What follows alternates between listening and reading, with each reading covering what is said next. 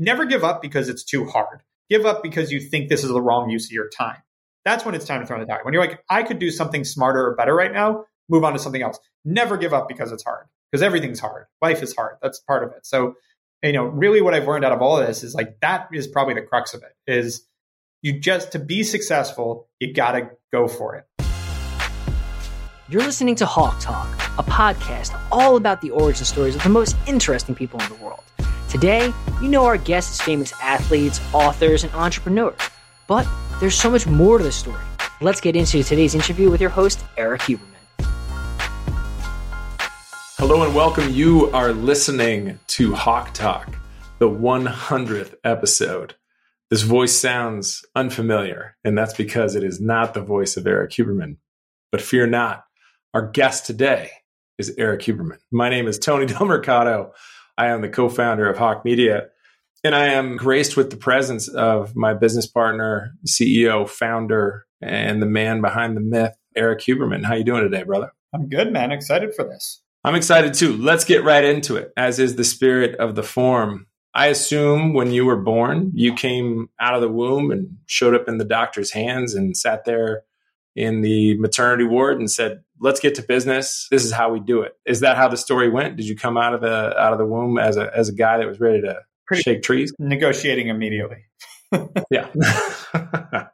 yeah. No, I mean, I believe that. It, yeah, obviously not in the very, very beginning, but it did start at an early age where I was trying to, you know, negotiate my way through things, getting timeouts with my parents and all that there's always two things about when you grow up, right? There's your recollection and then there's what you hear through anecdote and story from your folks. Like how early do you recall or have you heard stories about you being that guy? And then how early do you recall individually being that guy? Yeah, I'd say the stories start like two. Like my parents sent me to timeout and I came out and said, I'm entitled to one phone call. Like I was always pushing back and like was always had a weird confidence. You know, my dad was a interesting guy and a businessman. And I always like navigating that. So even as a young kid, I had to like navigate like his temperament and like how to push back with him. And so he was used to being the guy and the boss. So I had to like, you know, kind of stand my own ground. So I, that I think a lot of that came from that. And then I also just paid attention and like picked up on movie quotes and things like that from a young age and still do. I got accused by my sister in high school that I'd actually like sit in my room at night and like watch movies over and over again to memorize them. I'm like, no, I just have a memory. But yeah, it just started early. And then, so that I would say like stories two years old, but the real recollection, probably one of the earliest memories is running around my parent, my house when I was six and picking up a bunch of my parents' stuff and deciding that they didn't need it anymore. So, and then walking door to door and selling their, like my dad's golf balls and random things that I had from my parents that I found around the house and just going to door to door with it. Cause my dad instilled this thing at a young age of like the intrinsic value of money, where he taught me math that way. So we'd be like on road trips when I was like four, five, six, and he'd be like, I have a quarter, a nickel, and a dime. How much money do I have? And then my sister and I would start to compete as she got older on like who could answer faster. And we were always trying to figure out this math. And then he got me to start collecting money for the sake of getting the next dollar bill. So like save for a dollar, then save for five, then save for 10.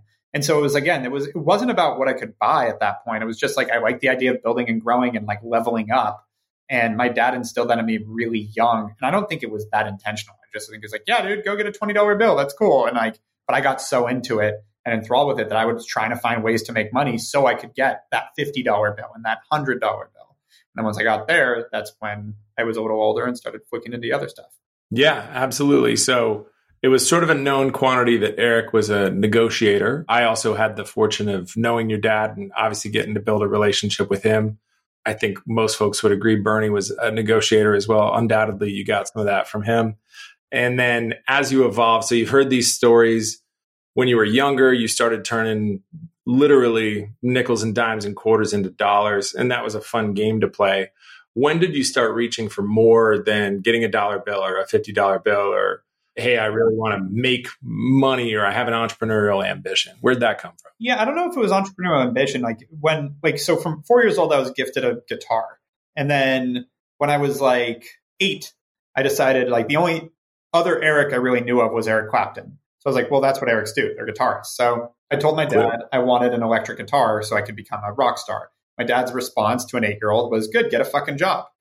I was like, again, as an eight year old, you don't take that any way other than, okay. So I tried selling lemonade and flowers on the side of the road. I picked flowers out of my mom's garden and took lemonade out of the fridge and didn't understand the cost of goods at that point, but went and sold it. But I was selling flowers for five cents and I think lemonade for 10 cents or something ridiculously cheap. And at the end of a week, I had like 14 bucks and I needed to make 150. And I was like, this is just unachievable. Like, I can't do it this way. And that's right as the Beanie Baby craze started. So I started seeing people get crazy about Beanie Babies, and I started learning how to buy and sell them through. Uh, I think at that point it was the, it was like in the newspaper or something. And like I'd meet up, like I'd get my mom to drive me to town to sell a Beanie Baby for that I bought for five bucks to sell it for a hundred bucks. And over the course of a few months, I ended up making like four thousand dollars as an eight year old. And I went and bought nice. a guitar, and then I bought a BMX and put money into a savings account to later save for a car. But that was like I remember the first big Beanie Baby I sold. I went to a trade show in Ventura, uh, about half hour from my house, and I had this unraveling like Beanie Baby I used as a hacky sack. And a woman saw it in my bag and went, "I'll give you four hundred and fifty dollars for that right now." It was literally falling apart. I was like, "Okay, sold." She bought it. I thought like I always thought I was pulling a fast one because she didn't know how bad yeah. it was in. And I called my dad and I was like, "Dad, I just sold a Beanie Baby for four hundred fifty dollars." My dad starts laughing. He goes, "I'll sell send the Brinks truck."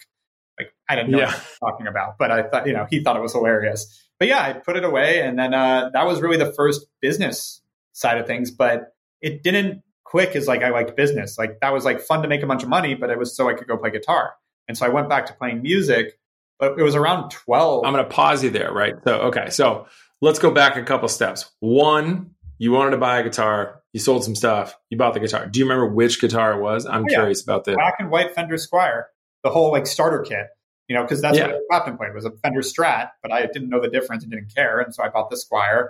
I wish I kept sure. it, sold it a few years later, but I was like, that would have been a fun thing to still have. But that's great. The OG Beanie Baby that you sold that was tattered for 450 bucks, that's probably worth 30 grand now or something. Like, do you remember no, which one it was? Beanie Baby, yeah, it was the Stegosaurus. I think it's called Steg, but it was worth 11. That already jumped the shark. Yeah, at that point, it was 1100 dollars if it was in mint condition. They paid me 450. Oh, got it. it wasn't yeah, no, I think it's worth nothing now. Yeah, well, that's how these things go. And then you mentioned this is in Ventura.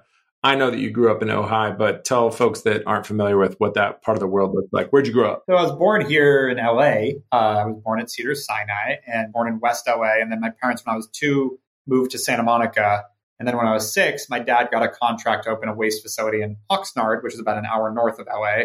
And near it was a t- small town called Ojai. And my mom fell in love with this really alternative hippie school called Oak Grove, founded by an Indian philosopher named Jiddu Krishnamurti, and wanted me to go there. And so, and my sister as well. So we moved to Ojai when I was six years old. Towards the end of first grade, I joined. I think it was April of 1993 when I was finishing first grade. Finished there, and then stayed there through high school. Yeah. So you went to small, pretty interesting, I would say, school compared to most public upbringing. Not that it wasn't publicly available, but being in Ojai, not Central Coast, south of Central, not quite SoCal, not quite Mid Cal, but being in Ojai, and then having these entrepreneurial ambitions, selling Beanie Babies to become Eric Clapton. We got that far in the story, and then I interrupted. So now you like money, you like buying stuff, maybe you like the game. What happens next? How do you turn into a gunslinging entrepreneur from there? Yeah, so it no, for a few years I didn't go back to it. I, that was it. It was like I wasn't trying to make money. I, around 12, I realized I wasn't that good at playing guitar. All my friends, like I'd been playing for 8 years at that point, and a bunch of my friends picked up a guitar like that year and were immediately better than me. And I was like, all right, like maybe I should think about an alternative to this. Maybe I won't be a rock star. And I started, I also watched Behind the Music with Sting with my mom. And Sting was ripped off by his manager for 25 million bucks, I believe, is what it was. And then when they went, said that, even as a 12 year old, I was like, how does that happen? She's like, he didn't understand business. I'm like, oh, so to be a rock star, you have to understand business. Got it. And so I started getting more interested in business. And I tried to launch an online music equipment store, like beginning of e-commerce, like way, way, like I've maybe Amazon. Like what, what, what year? What time? 98, I think. Yeah. Okay. Yeah. So all right. Yeah. Pre dot com bubble, right? Yep. Yep. Okay. And I was 12. And I uh, I learned from a friend, a guy that's done well for himself too, named Kevin Goddard, that was at my school, that was a year older, and he had a uh, electronics website called Com Future. And he sold electronics like PlayStations and random stuff, and he was making great money. Like the guy, I remember in high school when he turned 16, he bought himself a brand new BMW on his own. Like he was Pretty like broad. he was doing well yeah. for a young guy. And yeah. I went, I needed like, and so I, he was always really nice and still sometimes in touch with him. And so I asked him like, how do I do this? And he's like, well, neither of our voices have dropped. So you have to pretend to be your own secretary because no one's going to believe you're a guy. And I'm like, oh, good point. So we were both, I forget his name. I remember his secretary name was Janie Smith. I think I might have just used the same name. And I called all these music companies and called Fender and Ernie Ball and Gibson and all these guys and set up accounts with all of them to be a retailer. And when I went to order, though, that's when they asked for your seller's permit. I didn't know what that was. So I looked it up and found out, like, oh, you, and I built a website called guitarmon.com, M O N. And I built the website and I was uh, ready to sell music equipment. I went to my dad and said, hey, dad, I need this thing called the seller's permit so that I can sell music equipment online. And my dad's like, yeah, I'm not fucking doing that with you. What are you talking about? And that was the end yeah. of my e-commerce company. yeah, that's, dude, I love a quick interjection story from me. So Brent, who you know, and I, we started a lawn business in the late '90s, and there was Tony with an I, T O N I, that was the secretary. That's I answered the phone, and then there was Tony T O N Y, and because we were in a band, we recorded all this background like shop noise. And so when Tony the boss was on the phone, all the background shop noise that we did with like hammering and putting wrenches and stuff like that. That was that was it. So there was billing Tony, and then there was the actual Tony that was in charge. It was the same exact voice, but same thing. I, I love the uh, the teen cover up of the yeah. fact that we're not professionals, but we're we're trying real hard. So I remember sitting on my parents' couch, like having calls with like Ernie Ball, just like in my head, going, "I can't believe I'm talking to these people right now." In their head, they're like, "It's just another retail. Sure, you want to order some stuff? Go ahead." So you built the site. You never sold a thing through it. Never sold right? a thing yeah. moved on. And then in high school, I decided I wanted to be a music manager and I was going to go to the Berklee School of Music and be a music manager. And that's what my head was at. And then around, what was that? I think it was my senior year. June, yeah, it was senior year because junior year I worked in a health food store and this was actually pretty pivotal. Had a great GM and had a great owner. I'm still in touch with them sometimes. And that was my junior year high school job. I worked there, I think it was Tuesday, Thursday, and Saturday. Might have been Monday, Wednesday, Saturday. I think it was three days a week. And I did cashier, I did stocking, I worked at deli, I worked all over the place. And they told me that like within six months you should usually get a raise. I started at minimum wage, which to be clear at the time, I think it was seven twenty five an hour. So I was working and about six months in, I'm training someone at the register. And I, I didn't even mean this to be like shitty, but I was like, how much are you making an hour? Like somewhere somehow it came up naturally. Like, oh yeah, I started at ten bucks an hour. And I was like, wait, oh. I'm making seven twenty five and I'm training you? Like yeah. what? So I went to the GM and asked him about it. And he's like, you know, and he goes into this whole thing. It turns out that my manager, not the GM, had been taking credit for all my work and claiming that I wasn't doing anything. So he's like, oh, yeah, he's nice. doing this and this, and he has to do it all. I'm like, that's literally everything I've been doing. What are you talking about?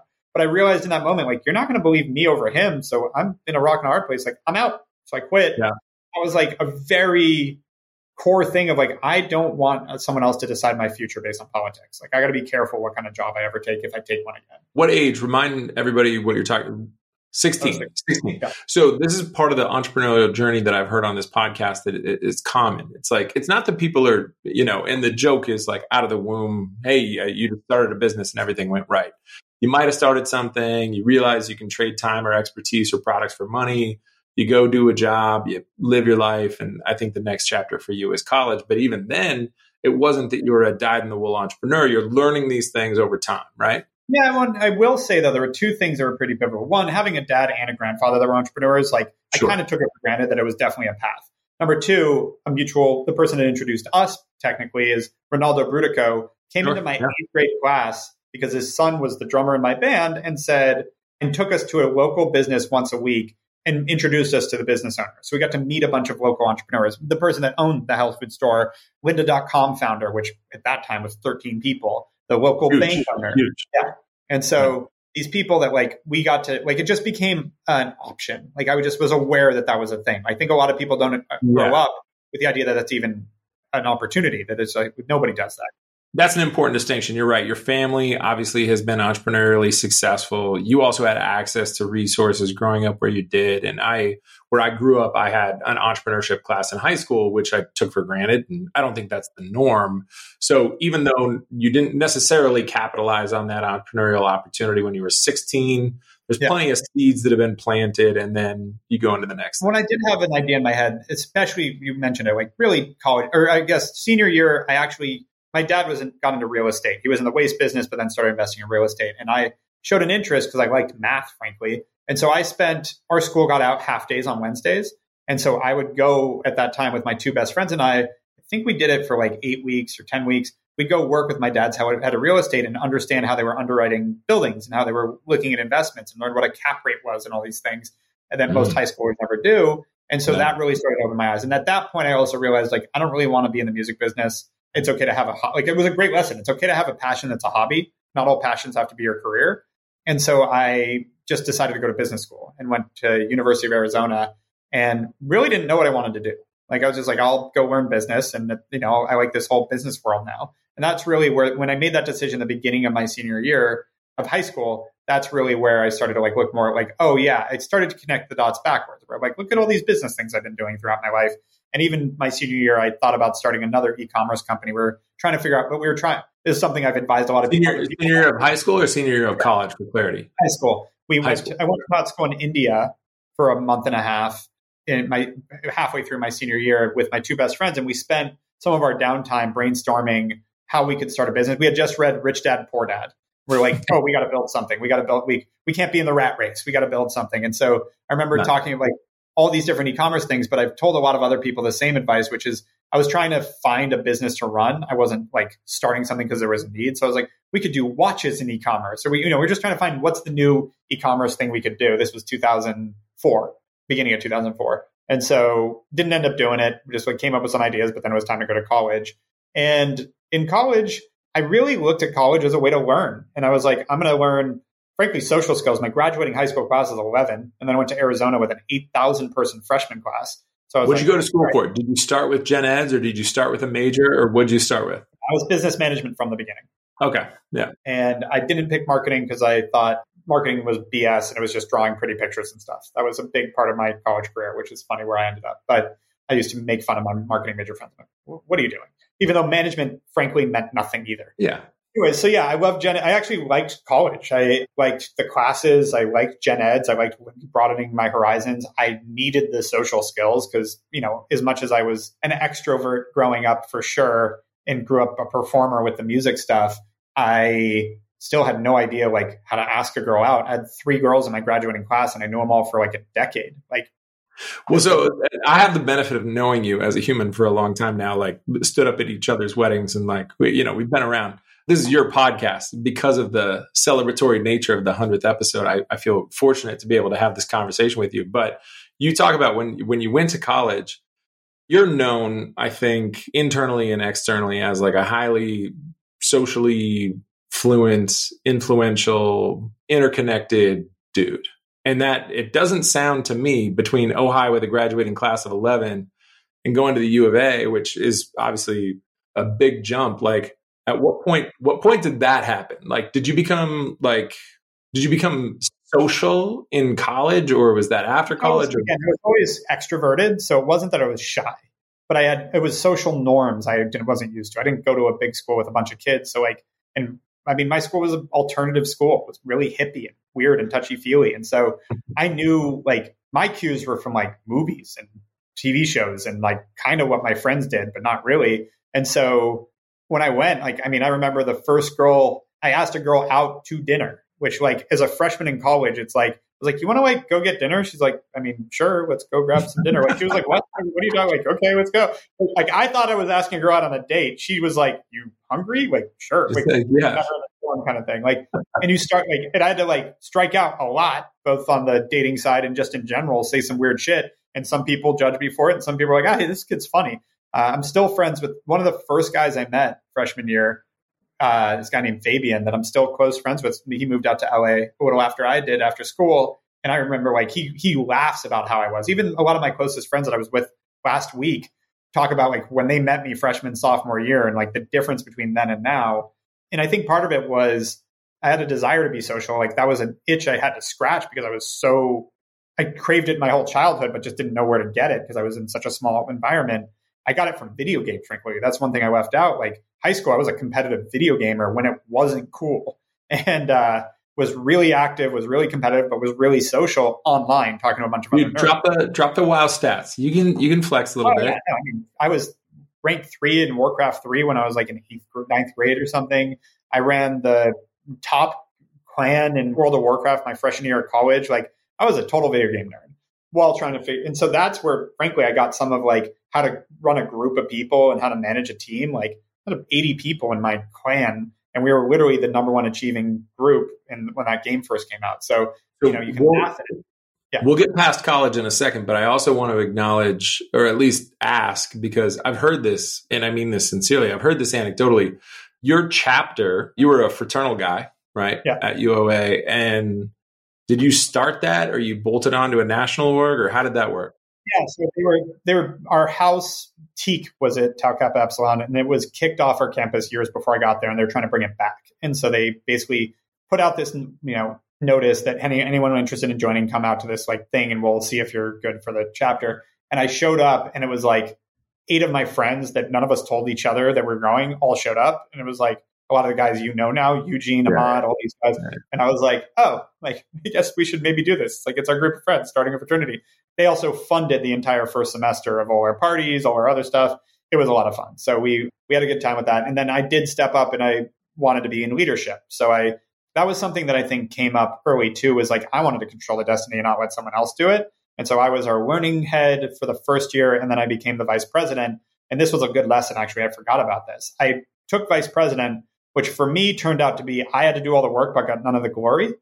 And I was like, this sucks. I want to be like, I want to be the CEO, not the COO. I hate to say it, but that that is probably where that came from. Was like I was like, I like like I'm doing all this work, but I like being the guy. And you've said yeah. that to me more than anyone. And so uh, learned that lesson, never ended up being president. That was my senior year, I think, when I was vice, or no, I don't remember. Anyways, part I, of the reason that I ask is because was that was that your first experience organizing other people and like aligning them towards a goal, or do you think that it happened before? Or video games for sure, and it's as weird oh, as that video, is. Okay, all right. 15, 16, running groups of people on video games, hundreds of people. And I can't imagine because I remember I'd play video games with guys in their 30s, 40s, and I'm yelling with my high pitched voice, like, but that was definitely part of the experience, which again, at that time, like, you didn't tell people you were playing video games. You like, it wasn't something you talked about. Yeah, yeah, it was a, it was a different animal.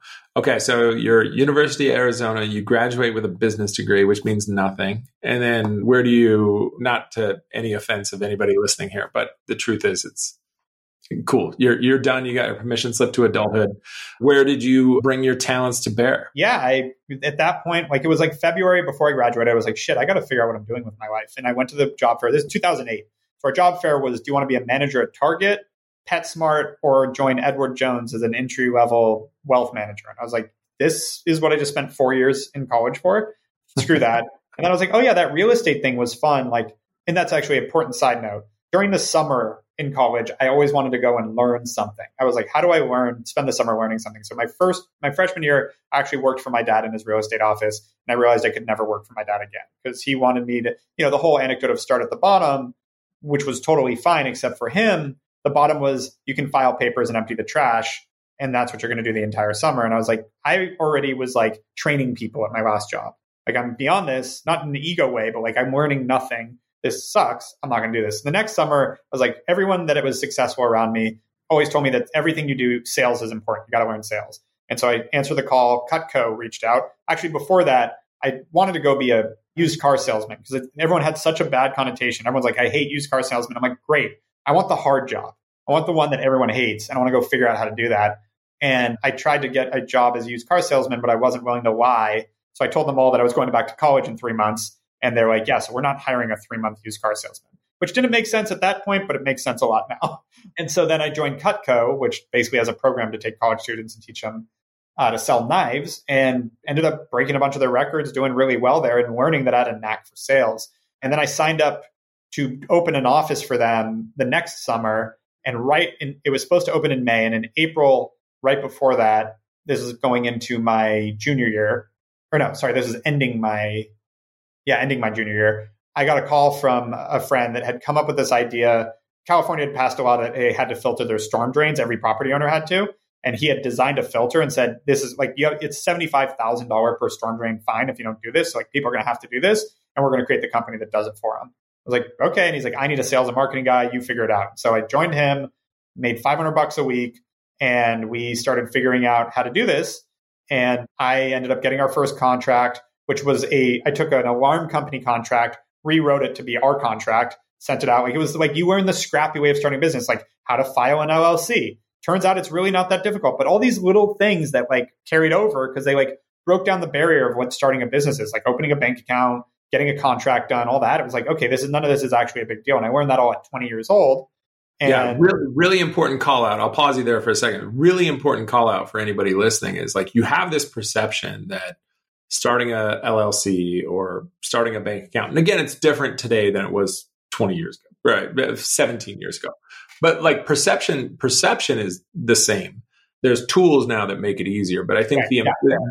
The, yeah, the impediments, though the mental impediments are still there. So it's yeah. Yeah and yeah, that was the thing. Is like it turns out that filing an LLC is seventy five dollars in a little form. Like it's like, yeah, and you've got your company, and then yeah. you get a you get a, a, number that is called your EIN that you go and give to a bank, and now you got a bank account for your company. Like it's and you're done. Like it's like it isn't that hard. And so like again, we we figured out. I figured out that like we're what we were doing was asking people for recurring revenue contracts to filter their storm drains and maintain them. I'm like, well, what other maintenance contracts are out there? Oh, alarm companies. Cool let's go copy that. Like that's literally where it came from. And so learning that little bit of scrappiness was helpful. But at the end of the summer, I had the option to drop out of school my senior year and stick with it or leave it to my partner. And I was like, just keep it. This is a great work. I wanted to learn. I'm not going to filter storm drains the rest of my life. And he turned it into a multi-million dollar business, but then went back, finished going back to February, to decide I want to go into real estate, not with my family, but I want to, I like that business. I like those numbers. I think it's fun. And so commercial I, or residential? Commercial, because, and this is something my dad got in my head, which was commercial, you never have to worry about what someone thinks of the drapes. Like it's like it's numbers, it's location. It's not, oh, I don't know if I like the door color. Like it's none yeah. of that. Like it's very yeah, straightforward. Yeah.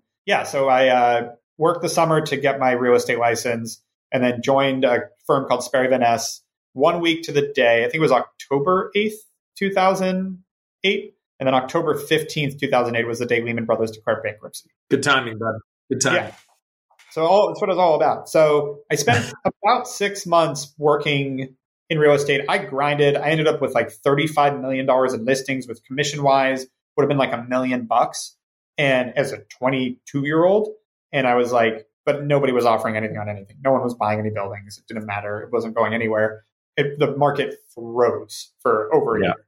And so I started uh, scrambling, and that's when I got a call from again our mutual friend Ronaldo that did that eighth grade class, and he said, "Hey, I've been admiring your entrepreneurial spirit from afar, and appreciate I'd helped his son out with a few things." And he's like, "I'm trying to figure out how to help." His son had pursued music. His son was a drummer in my high school band. I was a guitarist, and he's like, he's still pursuing it. There's got to be a way to help these young musicians and these independent artists harness the raw entrepreneurial spirit and focus it so that they can actually make at least a middle class living.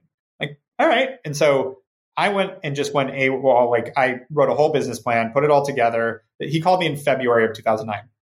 I gave it to him in April. I was like, here's this whole plan of how I would build this. It was this crazy project. And I built this whole business plan for it. And he went, great. I'll get back to you. And I went back to work in real estate. A year in was August 30.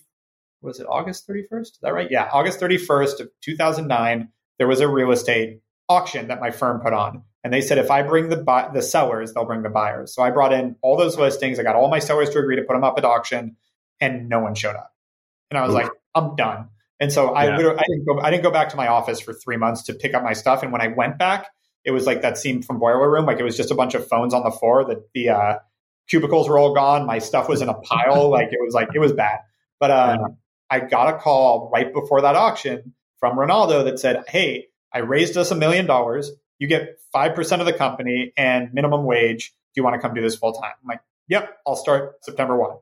And so yep. that was the birth of Fame Wizard. And this could go on for hours, but basically built that for a couple years, got it humming. And that's when we met. Yep. You were running Ronaldo's nonprofit with that he Correct. started with Deepak Chopra and some other people and the World Business Academy. And after a couple years, it was evident to me that I didn't think it was ever going to be a massive business. And I was like, this is starting to become a grind. I need to do, I remember thinking at 24 years old, this isn't going to send my kids to college.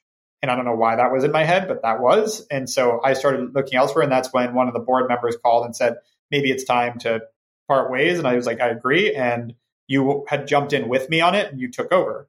And so Tony, for everyone, took over Fame Wizard. And during that period, that's when I started working on the company called Swag of the Month. And basically, I had My dad had tried to start a bunch of clothing companies in 2007. 2008 hit, they all went under. It was his midlife crisis and had nothing to do with what he knew. He blew some money and he had a fun, he had like, I think it was like 5,000 t shirts sitting in a bunch of boxes. And he's like, hey, why don't you go pick those up? You can pay me three bucks a shirt and whatever you sell them for, you keep the margin. It's like, I need to make money. Sounds great. I went and pick all these up. I spent a few hundred bucks on the U-Haul. It turns out liquidating t-shirts in 2008, nothing's worth three bucks. So I was immediately underwater to my dad on these shirts. And I'm sitting there staring at them with my neighbor at the time, and in Austin. I'm like, what if I just told people nine bucks, I'll send you a shirt that just fits your style, and we just had like a subscription online. He's like, I know how to make t-shirts, so if you run out of these, we can make more. I'm like, let's do it. Let's build it. I called a friend from college, Eddie Bezalel, and said, Can you make me a one-page lander that goes to PayPal and has a subscription? He's like, Sure. We put it up. And then I got a piece of advice from a friend at U of A, so can't diminish college too much, that said, Hey, if you want to get into TechCrunch, just tell them you raised money and they'll write about anything. Like, cool. So I used one of my dad's LLCs, which hadn't done it. And I said, I told Tech, I sent TechCrunch an email saying, Swag of Month launches just raised $100,000 from Herdan Holdings. And within 15 minutes, I got a call from a guy named Josh Constine that ended up being their editor at large and was there till a few years ago. He joined Venture. And uh, we were on the homepage. And so TechCrunch, Thrillist, Maxim, Huffington Post, Wall Street Journal.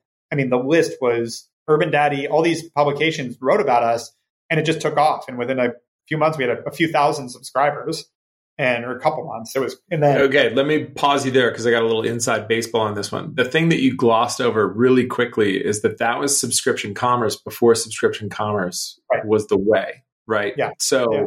you did was, you did two things I think that are really smart: subscription commerce that was not the norm at the time, and then of course, obviously, leverage your relationships to bolster PR. But aside from an overabundance of inventory at a at a marginal loss right? Why subscription commerce? Like, did that come to you in a dream, or like, did you model somebody else, or why'd you do it on a? So there was a sunglass company called Stunner of the Month that I had seen, and I think I subscribed to a couple months ago.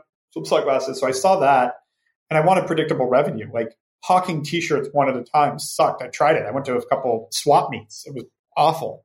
And so I was like, I just want to know, like, and I also really what came down is I just thought it made sense because as a oh, a 24 year old, I was like, I hate shopping. Like, can someone just send me a shirt? Like, I just want cool shirts. I don't want to deal with this. And so I was like, why doesn't anyone have this solved for Pete men? Like that, it, like when the internet works this way, this should be easy. So that's how we did it. And then, uh, yeah, we built it, but we got to the point. The biggest lesson with that company was now I understood why you raise money because we got to the point where we had all these subscribers, but we were making enough to like make minimum wage pay for our office, couldn't hire anyone, and we were working 18 hours a day, seven days a week. We couldn't take a breath. It just got to the point where we needed more money to either scale marketing so we could get some more revenue or to hire some people to like whatever it was. And so I, I didn't, there wasn't all these podcasts back then. This was, what year was that? That was 2011. Yeah. 2011, early 2012. And I was like, there weren't all these places to find out about venture. And so I thought like you pitch a venture capitalist and then you're done. I pitched a guy named Howard Morgan from First Round Capital, legendary guy, sweetheart of a guy. I know him a lot better now. And he basically had just invested in a company called Fab.com, which sold some fashion, and he was worried about the overlap, so he couldn't do the deal. And so he passed, and I thought that was it. I'm like, we, and I was like, we were at the point where I was like, this is not sustainable. We need to raise money, sell it, or shut it down. And so when the one VC I knew passed, I was like, all right, well, we got to sell it or shut it down. And I was ready to like to bow out. And then a friend that asked me to never name them or how much they paid because of some other stuff that was going on. But they called me and asked if I wanted to sell. And I threw out the number that, so keep in mind, I went from failing real estate to minimum wage in music to paying myself minimum wage with swag of the month. Four years out of college in LA, I was in some debt. And so when they asked me, that person asked me how much I wanted to sell it for, I doubled the number because I own 50% of the company and said, this is how much. And they said, great, come pick up a check. Perfect. So, two things there, right? Like, one, you learned, oh my gosh, so much, right? And you basically covered your loss for that, your uh, opportunity cost for that period of time. Well, maybe not opportunity cost, but you covered the hard cost, right? Yeah, the, yeah. Hard, exactly, the loss. Yeah, not the opportunity cost.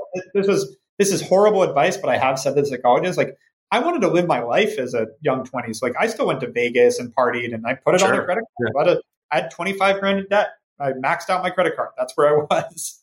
But what you also did is you stumbled into like you were entrepreneurial. I think the narrative that I'm trying to help folks that are listening to this understand is that like you absolutely had an inclination to go out and get it, go out and build stuff, not be sort of subjugated to the circumstances that you're in. You were opportunistic, you capitalized, you took some L's. That's fantastic. Everybody should take some L's, by the way. If you don't get your ass kicked at least once, you're not doing something right. Right. Not so really. then you get this get out of jail card in the form of somebody who, as a benefactor, comes in, yeah. and then what? Then what happens? So that's what's fascinating. Is like I sold my company. It's time to celebrate, right? Except right. for like actually broke. I don't have negative anymore, but I'm just at zero. And the same time, actually, the story was I went on Birthright, the trip to free trip to Israel for all Jewish people, and I come back. It's a ten day trip, and my roommates had decided to tell to forge my signature to get us out of our lease a month early. So I thought I had a full month to find a new place and to figure out what I'm doing with my wife. I had three days coming back from Israel. And so scrambled, figured it out, but I needed a job.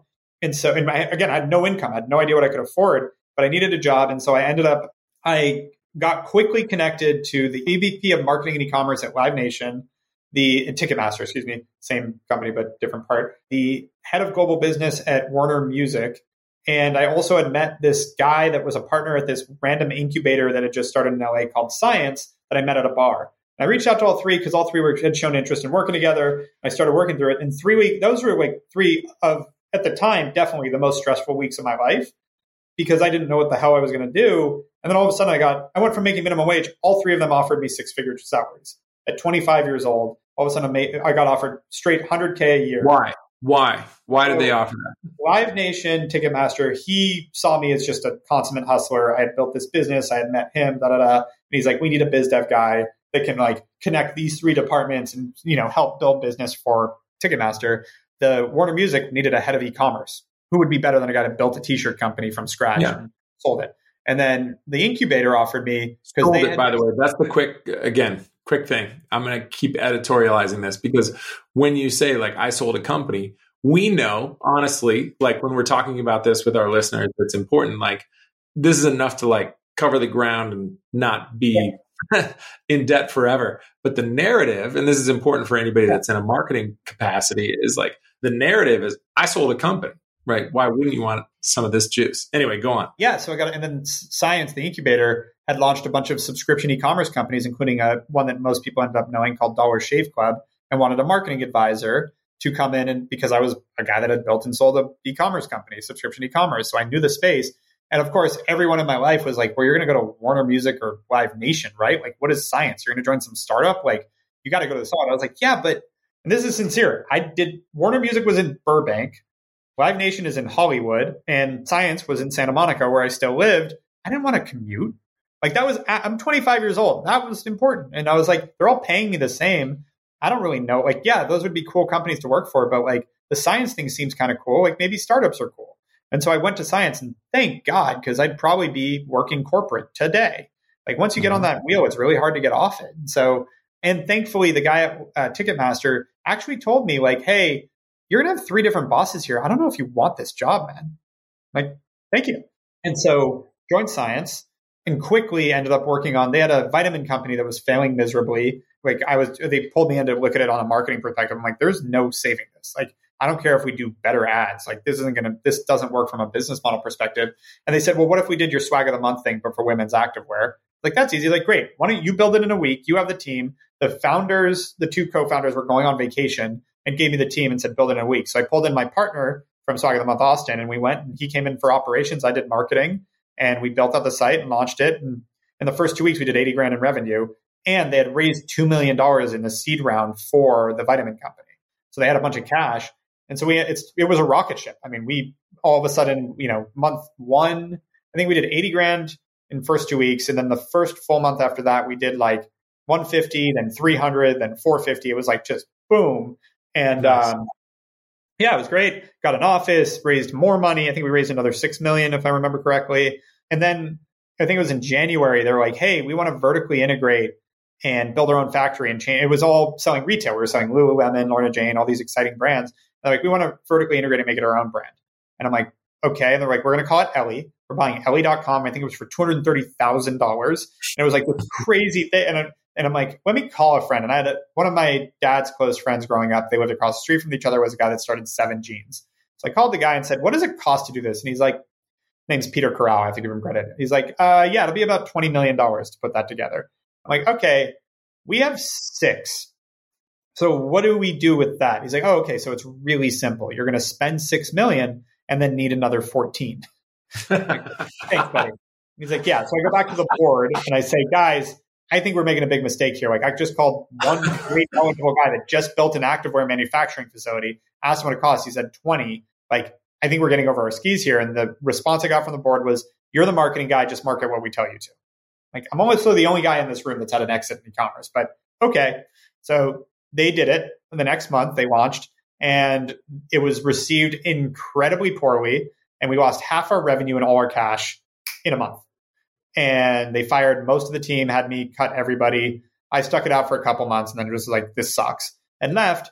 In the meantime, I had just met a guy that owned a giant activewear manufacturer and he wanted to hire me to come help him build out his digital. And I was like, well, you should just buy this. So I got the company sold to this guy and he said, well, come work for me. I was like, I'm not going to come work for you. I'm like, I'll work one day a week for you. It's like, no, you'll work three days a week. I'm like, okay, but then you're going to have to pay me like 200 bucks an hour. He's like, no problem. Wait, what? so just to be clear, hundred thousand dollars a year was a huge jump for me the year be- a year before. That's yeah. 50 bucks an hour. So now I'm 4xing my salary and only working days a week. And what, like, what was the pain point about full time? Was it geography or was it anything else? No, it was it was actually the lesson again of being reliant on someone else's decision making. I didn't yeah, want okay. to vertically integrate. I, Ellie should have been a huge business, and it still exists. He still runs it, but um, it Market? could have been a no, never mind. Never mind. No, no, yeah, but no, no, no, no. The get the buyer. Yeah, yeah. And so yeah, so I ended up going, and then all of a sudden I'm working three days a week from, and they were in a East LA, and it was hard to get to. So I'd go really early. I think I'd leave at 6 a.m. and I'd leave their office at like 2 p.m., something like that, because it was also part time. And they gave me my own office. And so I'd go there and work with them and help them build out digital. But I also had tons of free time. And I'm 26 at that. 26? Yeah, 26 at that point. And so I started like offering myself to consult for other businesses. And all of a sudden I realized like, oh, you know, Swag of the Month had a good story. Ellie was a marketing rocket ship. It just killed itself with uh, bad operational decisions. So all of a sudden, I started getting hit up by all these people. And so I started consulting and advising for a bunch of brands while this kind of staple. And my goal was like, I'm still spending three grand a month on my life because that's what I was used to making. So I was like, I didn't raise my expenses when I got the Ellie job. And so I was like, if I can just cover three grand a month, I'm good. And then all of a sudden, I'm making a lot more than that. So I'm like, oh. And at that time, I was like, maybe I'll start a tea company because I saw fitness and health teas were the thing when I was working in activewear. So I started working on that, but I started consulting more and more and it kept going, kept going.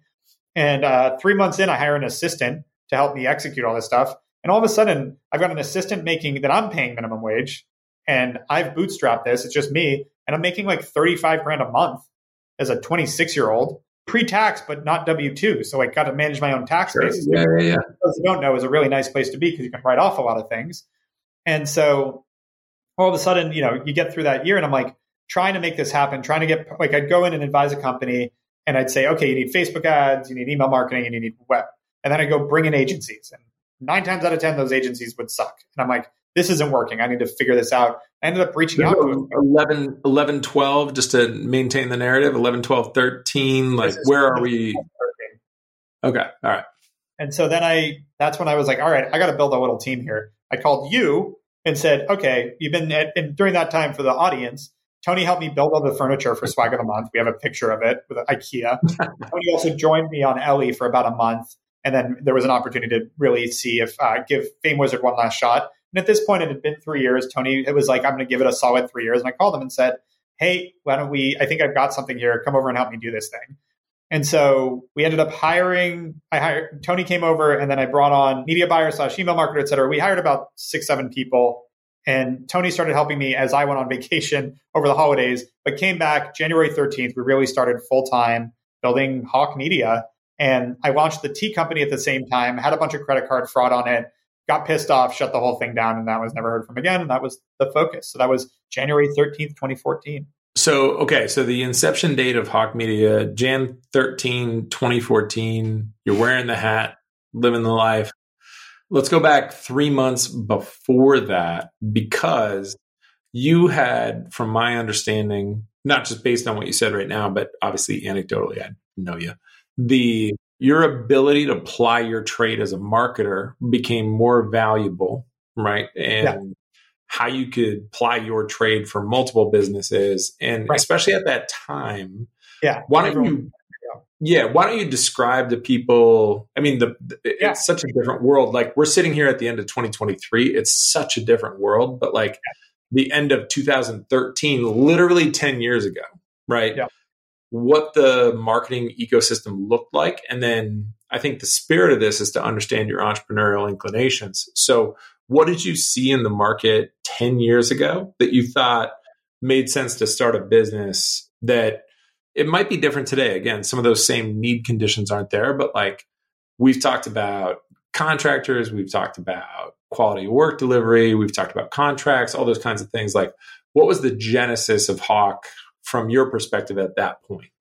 Yeah, it was a few things. One is again, the original thought was like, I'm just going to do it's a means to an end. Like I'm going to consult because I can. I got a few people right in front of me that are willing to pay me, and pricing was fun because like my after the hourly one, my first client, I was like a thousand bucks a month. They're like, no problem. like too easy. Shit. I left money on the table there. Second client, two thousand bucks a month. They're like, yeah. no problem. like too easy. Damn it. Third client, three thousand bucks a month. And I'm like, ah, uh, okay. I'm like, there's the price, three grand a month. And that's right. Yeah. That was on price per service for a long time. Price sensitivity analysis in real yeah. time. Good job there. Exactly. Yeah. and pitching myself, I was like, I run a digital marketing consultancy. And people are like, what? I run a marketing agency. Oh, I, all these things. And I'm like, it's like your outsourced CMO. And everyone's like, oh, cool. So like there, that's our tagline. And that's literally how it started. But it was like, it was fun. Like that was the thing. It's like I I knew I had a talent for it. I knew how to grow businesses. I knew how to sign clients and I knew how to manage them. And this was a time when like Red Bull called me to try to figure out how to do influencer marketing. And I don't mean they had endorsements, but they didn't do digital influencers. Like uh, HP had us help them with their first social media campaign. Like it was like a lot of these companies in 20, even in 2013, 14 had no idea what they were stepping into. And I had sold two e-commerce brands from, you know, again, the marketability of it. And there was no one like me that was willing to go work with these companies. Like my competitors were affiliate marketers or like I worked at I worked at Facebook and now I run an agency. That was literally who I ran, came across. It's like, yeah, you can work with them, or do you want to build and sell a company? Because I know how to do that. And that was a great selling point. And then pretty quickly we did great work and we were able to then tout our own work and our own brand and start growing from there. But it was also a time where it was a you know an e-commerce gold rush for the past for up eight years after that, where it went from like just the general market adoption to then COVID where everybody realized, oh shit, it went from you know pre-COVID, thirteen percent of digi- uh, purchases were done online. In the heart of COVID, it was thirty. Like the market yeah. went nuts, and so there was a ton of tailwind.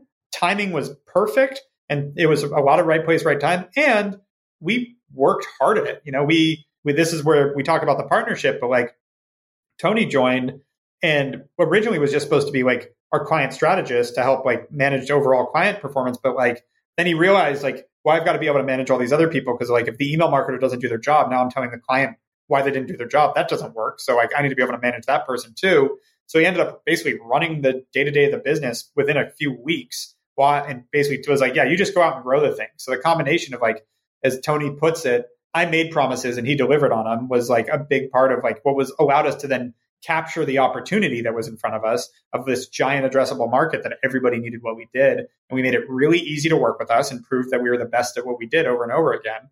And so that was, you know, and then we just, I'd say the business ran better during those years when we were reactive, not proactive. I think people get really bought up into their own bullshit of like, here's our projections, here's what we're going to do. And then they start making decisions based on hitting things they are assuming versus like, what happened? Oh, we got to do better there. Let's make this change. And like, that's always been where I've seen the business run better and learned a lot through that. And so started building it, started hiring, started seeing that there was traction here. And we set a goal, like I think it was like week one of what the first four years would look like. And we came within like 1% of that goal every year for four years. In the end of the first year, we got offered to sell the thing for a decent amount of money. And we decided not to. And that's when Tony and I had this conversation of how do we make this a marathon, not a sprint? And make it so it's something that we want to do a long time because who knows like i always assumed when we turned down a sale that it was going to be a decade before the next one because you never know when you're on the precipice of the recession and it's going to be a whole decade before we get back there. And so we turned down the sale I was like well how do we make this sustainable for a decade? And tony at the time it was a lot before marriage and kids for us but tony wanted to play golf every other wednesday morning. I wanted to go on an epic trip two or three times a year and that's what we did. And then it made because it was the conversation of what would we do if we sold like, well, I'd go travel the world a little bit. It's like, well, why not do that anyways? And so we built this idea of work life harmony where it can all work together and made it sustainable. And then, frankly, rode a fun wave for eight years. Into, and looking back, there were tons of times where we were stressed out, losing sleep. We had to do make changes, you know, cut people, like lost a big line of business, whatever it was, you know, and had high expectations that weren't met, all sorts of things. But it was, you know, eight years were a fun ride. And then a couple of years ago was when the economy finally turned on us and everyone for the first time in a long time 15 years it was 14 years.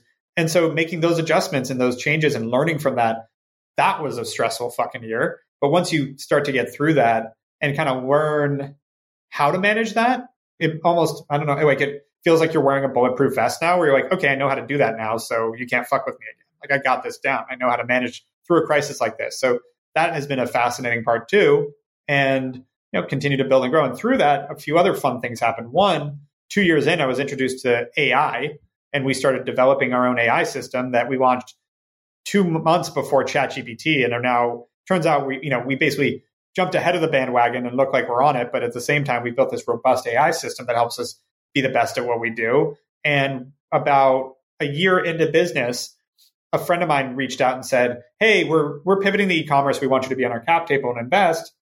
I was like, guys, I'm not going to invest in startups. Like at the time, I had this thought that like I'm going to take all the money that we make at Hawke and I'm going to put it into real estate, and that's I'm going to build a nest egg. And so I was like, I'm not interested. And they're like, no, no, no, we're not asking. We're telling you you're going to invest. It can be a small check, but you're in. Like, okay, I respect that.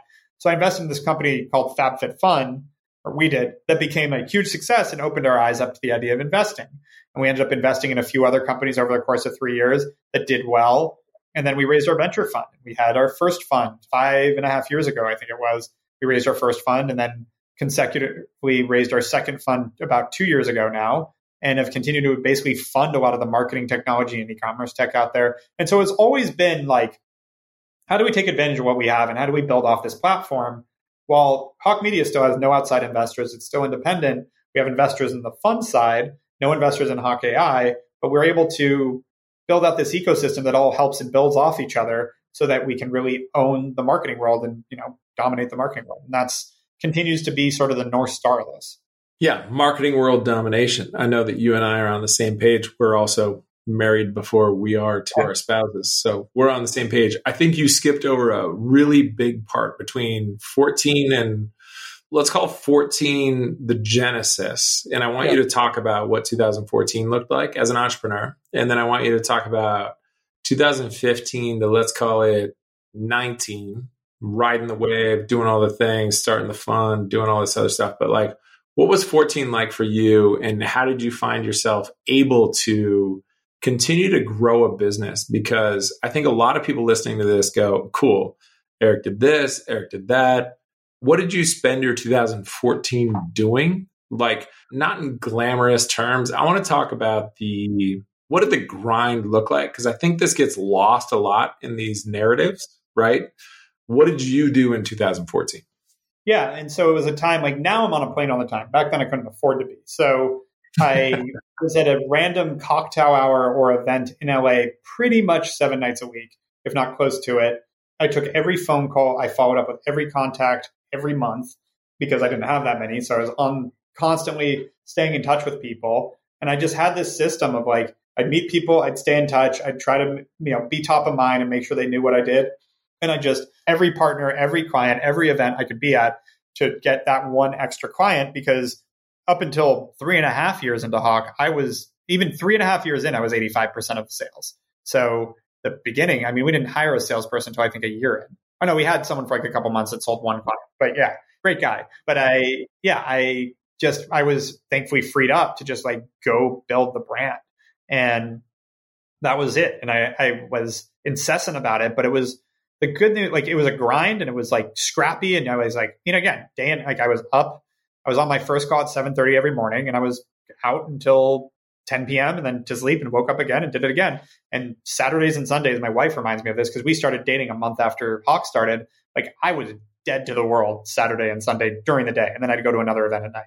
Like I needed to sleep till noon. But that was because I just go, go, go, go, go, go, go, go, go, go all week. But it worked. Like that's the interesting thing about building a business like this is when you see the fruits of your labor, it's really easy to keep going.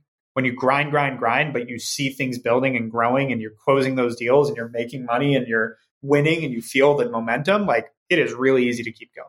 I think that's something that people don't necessarily realize like how much more energy you can get. People want it, in my opinion, if I may take the opportunity to editorialize, they want that sooner. Like sure. that, that whole, uh, you know, there's some parable about digging for gold and you're only an inch away and all that yeah. stuff. Like, yeah. Again, you and I have the benefit of knowing each other. And even though you're my interviewee, so I'm driving this one, buddy.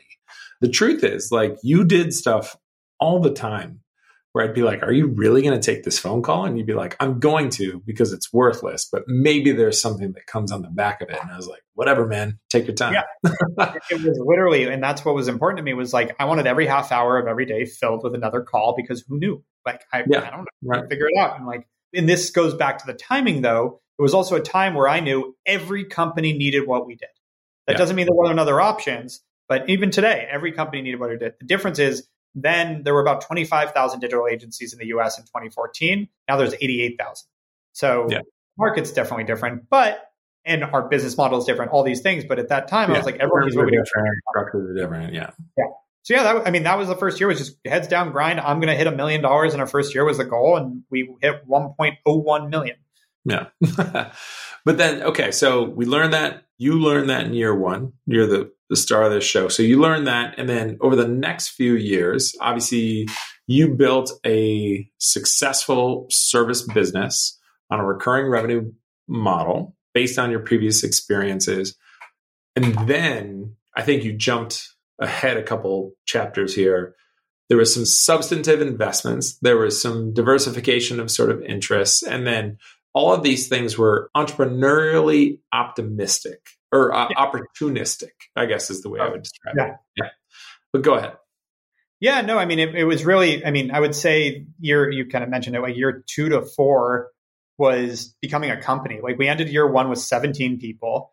We took them all to Vegas. It was a shit show. and then I feel like that was the start of like, it's a company, not a startup. I mean, I don't like, I never, I hated the word startup. I felt like startup was a word to use where it's like a business that doesn't make money, so burns investor money instead. Like, I hate, I, I've never really been fond of being called a startup, but it was like, now it's time to have management in some way. We had 17 people. About that point, we needed someone to manage some people. And like, we started to like learn how to grow up a little bit. And, you know, you go through phases like that. Like every time you double, the culture really changes and the need for infrastructure changes and et cetera. And we doubled every year.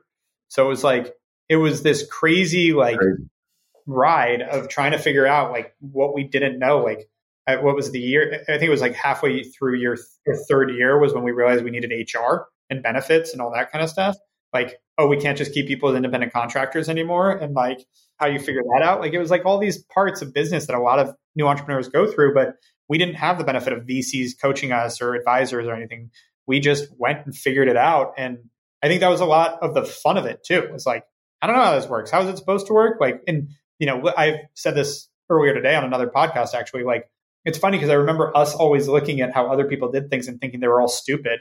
And then, you know, about I'd say seventy five percent of the time, you realize that there's reasons they're doing things that way, and maybe yeah. we were needed to learn. But uh, you get big enough, and then you go, "Oh, yeah, okay, that makes sense." Yeah, I get you now. Yeah. Exactly, and it's like, but honestly, I wouldn't change it because I think it's that that cockiness that allowed us to do what we did. Because like we were month to month. We had zero long term contracts for many years, which every agency person I talked to said was nuts and would never work. And it was our way, or it was our foothold into the industry was allowing us to be the flexible one. And then it became table stakes for a lot of companies, and so it wasn't a selling point anymore. So we didn't need to do it anymore. But it's been interesting to watch. Like there's, and this happens in a lot of industries. Like not knowing anything about the industry actually can help you a lot. Only knowing from the customer side because we had those brands, knowing what I hated, which was I have never met you before, but you want me to get married before we date? Like, what are you talking about? So, you know, it was an interesting path to just trying to do things the way we thought they should be done. And it seemed to click. Okay, perfect. By the way, so I want to be mindful of like time and at the same time, okay, so there's this period, amazing, right place, right time, market opportunity, great leadership, great rank and file employees, did a lot of great stuff, hit all the napkin sketch numbers, amazing. And then you get into this plateau period, right? So how have you identified or how have you made a point of identifying here's how we built you know the cabin but here's how we're going to defend it. Here's the next thing. Here's the next thing. Here's the next thing. You talked about ai acquisition. You talked about a venture fund. You talked about all these things that have nothing to do with a marketing business where and when and why does that come in and then how do you have the chutzpah to put resources behind it. Like, where does that come from? Well, so I guess the rebrand, if the core value prop or differentiation is like muddied, then that's the time to maybe. Yeah, and if, if, again, if like what you started with is no longer special, because your yeah. was really special when we started, it's not it special. Yeah, it's I, you, the same way I said when I go out and talk about it, people's eyes would light up. It Doesn't happen. Ah, yeah. So it's like okay. that's really good. Boots on the ground, right? If you're a founder or you're a seller or you're somebody in that position, like if you're not getting that shiny glimmer in the eye, that that matters. Okay. Yeah. Last piece, and then I'll let you go. One piece of advice you would give someone going for their dreams 16, 25, 45. What's the advice from the desk of Mr. Huberman?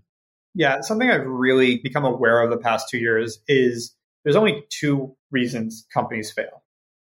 Two. One, you get underwater on debt or investment that you can just never build a business that's worth anything to you. Like you take out a hundred million dollar loan or investment, your business is never going to be worth that, or you can't service the debt. Who is your business to those investors or lenders?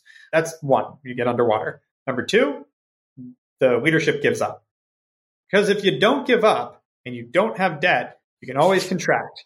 You can always grow and contract. And so what that means to me is if in survival and like Charlie Munger, I think says it in terms of like just survive, just don't lose money. Like that's that's how you win in this game. Charlie Munger is Warren Buffett's partner for those that don't know. And so to me, like if anyone is going out to seek to build a business and be on the entrepreneurial side, it's it really this is one piece of the advice is just get the grit to stick with it and don't get yourself into a position that you don't have control that you can get underwater and you're going to be golden because then it's just about outlasting. And you talk to any long term entrepreneur, and they're all going to say that same thing. It's almost a cliche at this point. Like you just got to get through the tough times because they're going to be tough times. So that's super important.